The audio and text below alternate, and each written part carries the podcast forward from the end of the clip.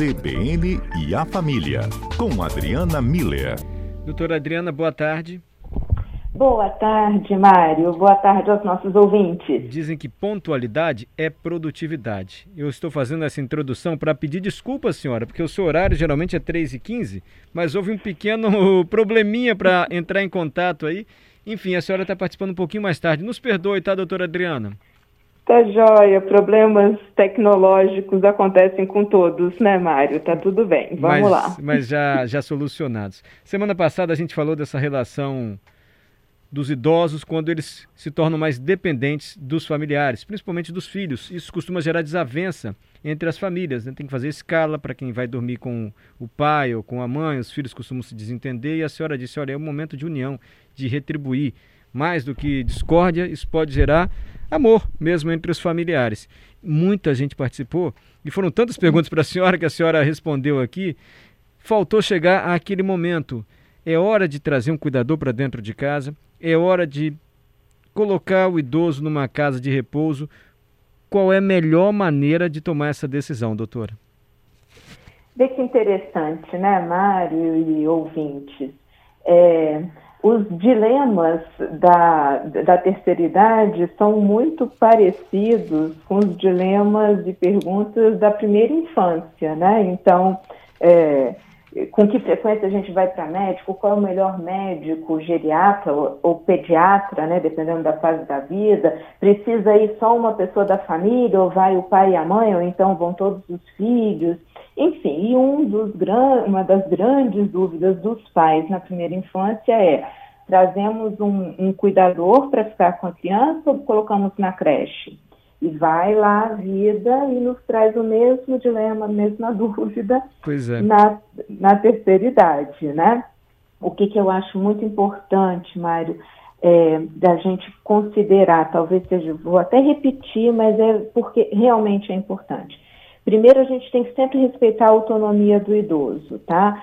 Independência e liberdade são conquistas pessoais e que a gente não, não pode, a gente não tem o direito de ir entrando e decidindo sobre a vida do idoso. Então, são situações mesmo, né, é, essas dúvidas, elas começam a ser respondidas a partir de um momento em que a própria família está, está com dificuldade de lidar com isso, tá?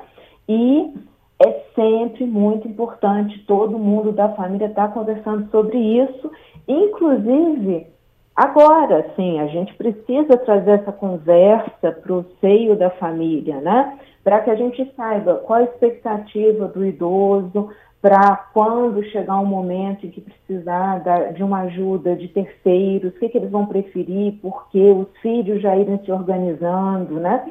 Então, conversa e respeito nunca fazem mal para ninguém, né? Sim. Mas respondendo a sua pergunta, Mário, é, quando a gente pensa na, em trazer um cuidador para dentro de casa, né? E, e, aí tanto pode ser alguém da própria família ou uma equipe mesmo, e aí a gente está falando de mais de uma pessoa porque eles precisam fazer um revezamento.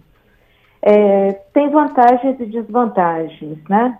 A vantagem do cuidador é que o idoso ele fica em casa, que é um lugar que ele já conhece.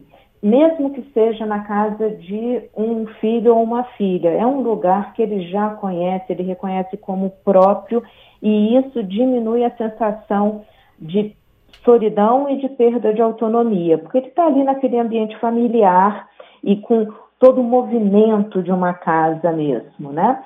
E também tem a vantagem para a família de ter mais liberdade, né? Para visitar, para participar, para de vez em quando fazer uma festa, alguma coisa e, que envolva o, o idoso também. A desvantagem, porque tudo na vida tem os dois lados, né, Mari? É que para cuidar da pessoa idosa que está nessa situação de já precisar é, de, de, desse cuidado, precisa de treinamento. E é interessante, né, Mário? Porque Sim. quando a gente fica, é, os casais ficam grávidos, tem curso para aprender a cuidar de recém-nascido, né? Como segura, como troca, como cuida, é, enfim, como preparar comidinha. É, isso seria muito importante para a gente ter também para a terceira idade, né? Como é que como é que a gente levanta um idoso? É, como é que a gente vira ele na cama? Como é que a gente cuida dessa pessoa? Que tipo de alimentação é importante, né? É, bom, Doutor, cuidar precisa de treinamento. Ah. O Marcos Antônio mora em Cariacica. Me escreveu assim: Olha, eu cuidei do meu pai até a morte dele e não tive e nunca terei coragem de deixar minha mãe, que já é idosa também, longe de mim.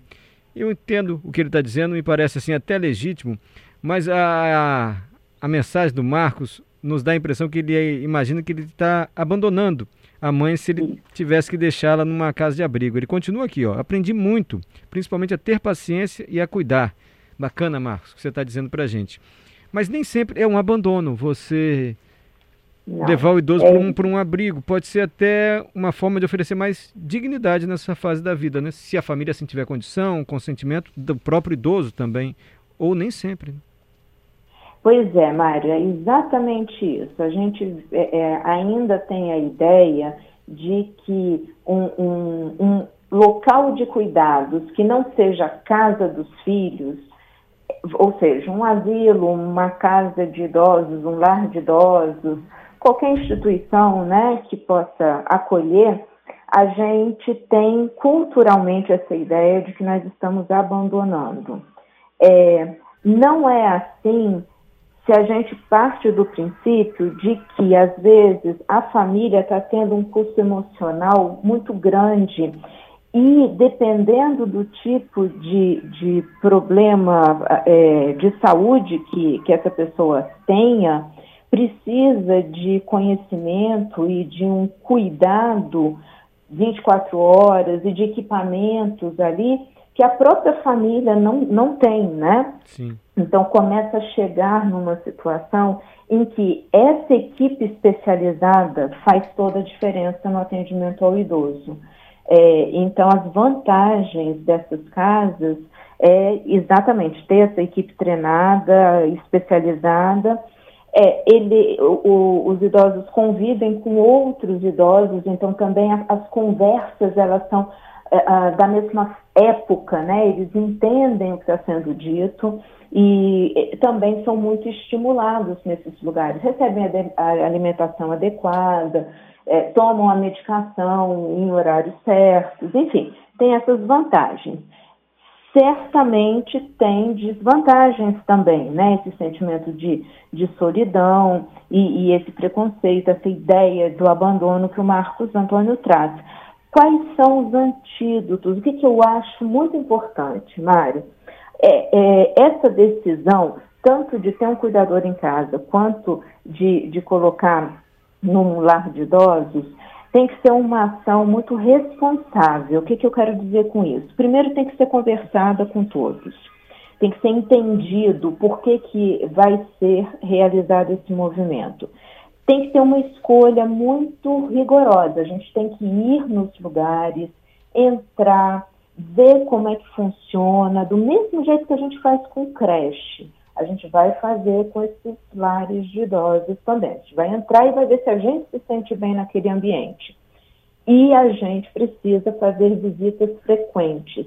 O que os idosos precisam é da presença da família numa rotina rotina de contato, é, rotina de interação. Essa rotina é muito importante. Ela é que cuida da, da, da qualidade de vida do, do idoso e que promove e que minimiza esse sentimento de solidão que porventura ele venha a sentir ou ela venha a sentir Sim. estando num lar de idosos. Então a presença dos filhos de forma rotineira é muito importante e, assim como na primeira infância e pelo resto da vida, a qualidade do tempo juntos, né? Uhum. Então, ir lá com, com frequência, em dia e horário marcado, para o idoso e idosa saberem, né?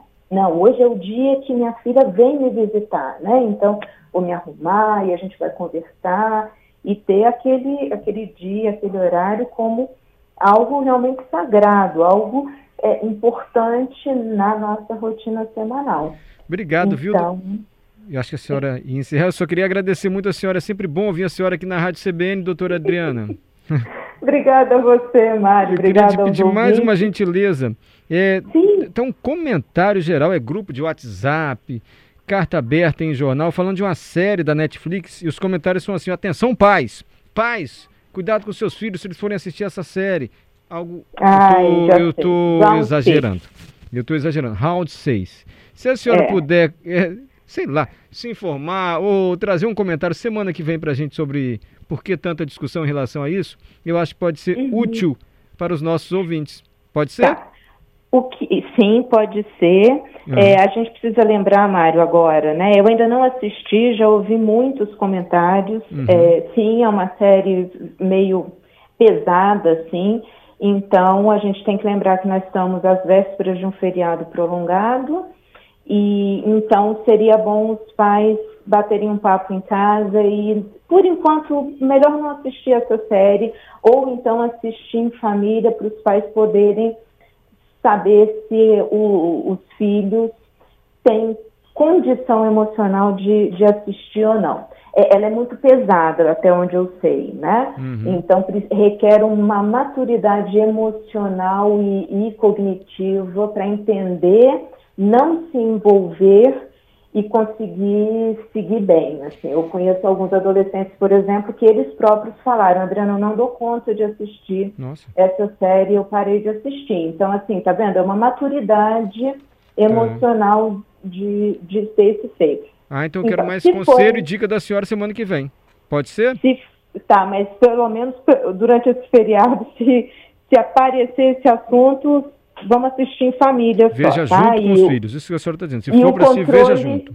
E o controle remoto na mão dos pais. Tá joia, doutor. Já deu um ótimo recado. Doutora Adriana, obrigado, viu?